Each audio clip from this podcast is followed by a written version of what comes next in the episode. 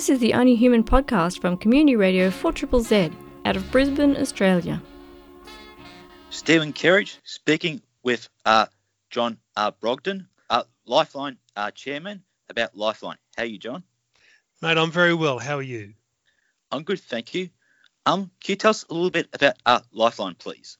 So, Lifeline started in 1963 in Sydney and it then spread around the country over the next 10 years in particular to every state and territory. Lifeline's Australia's leading suicide prevention and crisis support service. The thing we're best known for is our 24 hours a day, seven days a week crisis line, which is available to all Australians on 13 11 14. We take over a million calls a year on that number from Australians at high risk of suicide and in crisis. And it's a critical service to Australia. Uh, most people would see our number on TV or read it um, in articles or hear it on radio probably once or twice a day. And we exist to get people through very dark and difficult times in their lives and get them out the other end and get them the help they need. And um, what is uh, suicide? Well, suicide is when somebody um, purposefully takes their own life. It's broadly speaking an act of impulse. Uh, not everybody who takes their own life is mentally ill, and only half of the people who do take their own life through suicide have been in contact with a mental health service. So it's also a tragedy. It's a tragedy for the individual, for their friends and family, and for our society at large that people get to a point where they think there's no other way than to take their own life. And um, how can we uh, prevent uh, suicide? Well, at Lifeline, we think most suicides are preventable. A lot of people hear that and don't agree, but when you consider, by and large, suicide is an act of impulse, and somebody can have a suicidal thought for the first time in their life and act on it. Um, if they were unsuccessful in their suicide, they may, may never have a suicidal thought again. So we can all play a difference. We can all make a difference. We can all play a role. We don't have to be experts. Um, with things like mental health, people are often worried that they can't do anything. They can't help because they're not an expert. But really, uh, what you can do if you're worried about somebody is ask them a direct question. Don't pussyfoot around. Don't uh, gently ask them questions if they're okay. Go, go directly to the point. Ask them if they're depressed. Ask them if they're feeling suicidal, if they want to harm themselves. And if they do say yes, then ring triple O, uh, get them to uh, the emergency department as quick as possible and stay with them and get them through that difficult time of their life.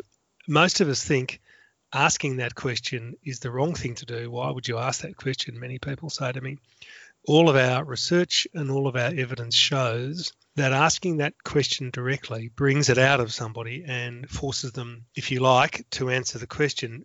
Pussyfooting around, you know, how you going and is everything okay? And let's go down to the pub for a beer or let's go and see a movie or whatever it might be. They don't address the issue.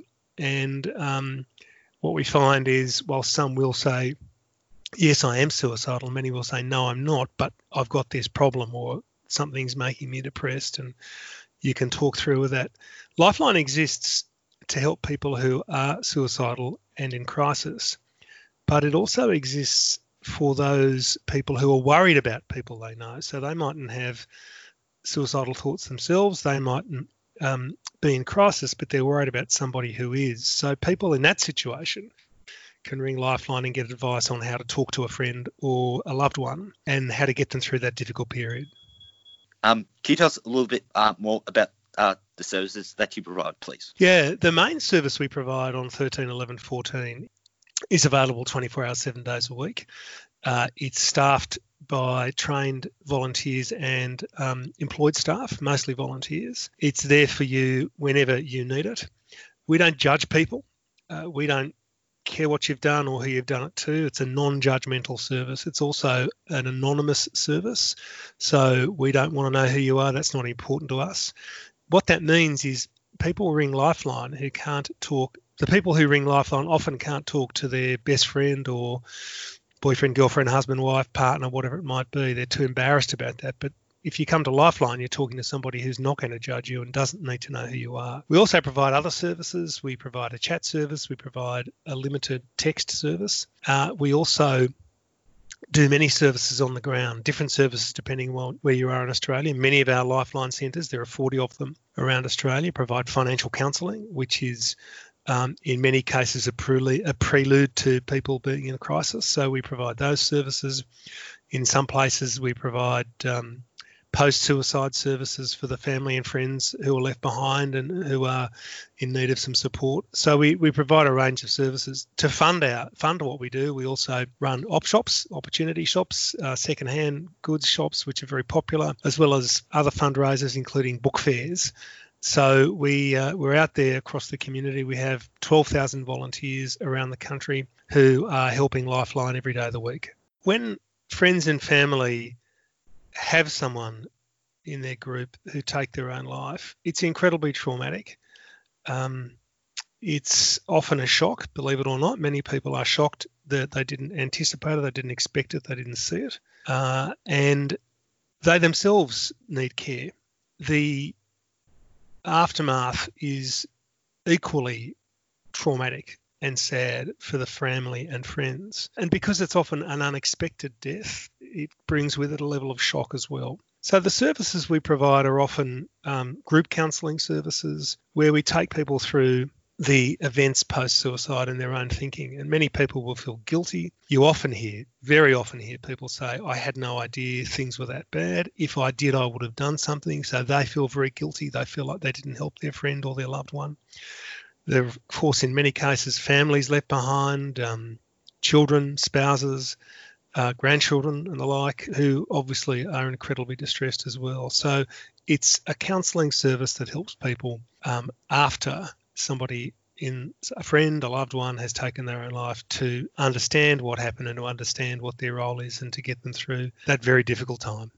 And can you tell us about uh, the drought uh, toolkit, uh, please? We've uh, put together a drought toolkit, and that was uh, very important for drought affected areas across Australia, particularly in 2018 and 2019. Of course, drought was followed by bushfire, and drought was followed by rains and floods. So you know, it's a it's a very diverse nation with incredibly different weather patterns at different times. But the drought communities really, in most cases, had never seen anything like this before and that put enormous stress and pressure on people, put them into crisis in many cases, and, and put them into the risk of suicide as well. So the drought kit provided local communities at a very local level with the sort of information that they needed to help them care for others in their community at this difficult time.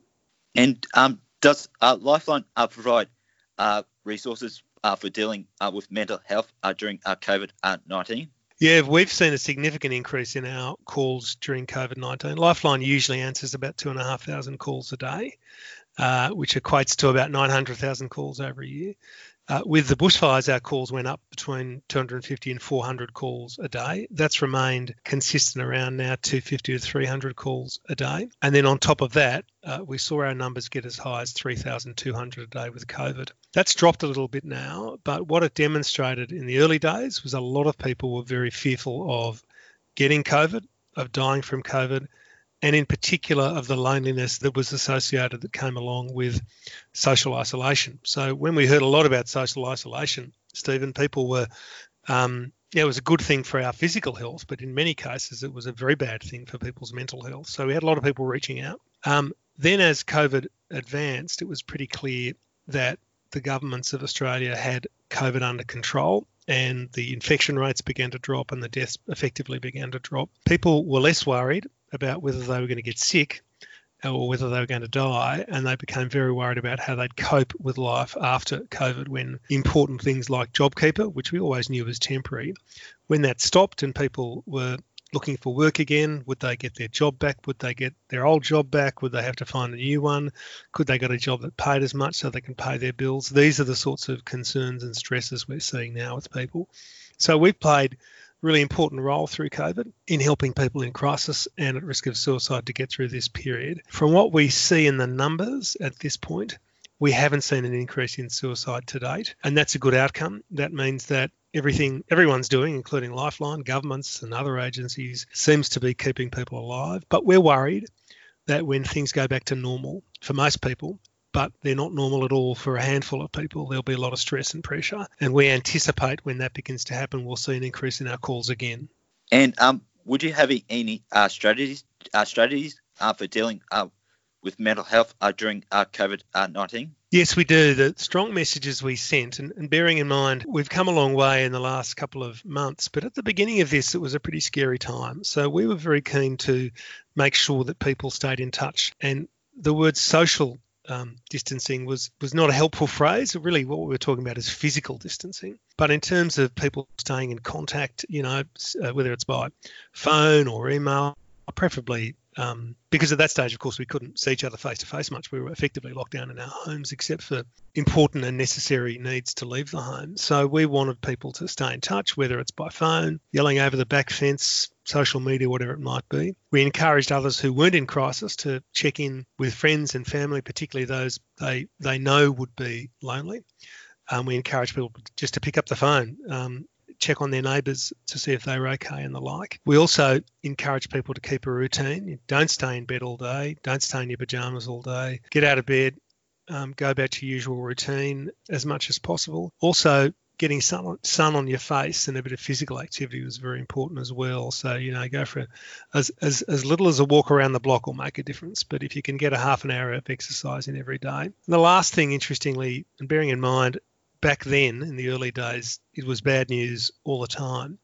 Don't absorb too much of that bad news because that will get you down and get you depressed and get you worried and stressed and potentially suicidal. So, they were some of the guides we put forward. I'm hoping that people who you know re-engaged with friends and family that they weren't regularly in contact with will keep that going because it'll be better for us, better for society, better for Lifeline if people stay in greater contact with each other and look after themselves and other people.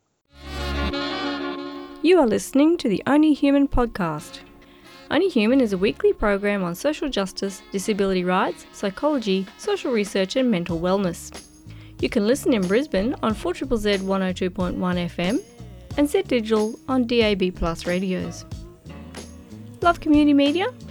You can support 4 Z by subscribing or making a donation at 4zzzfm.org.au.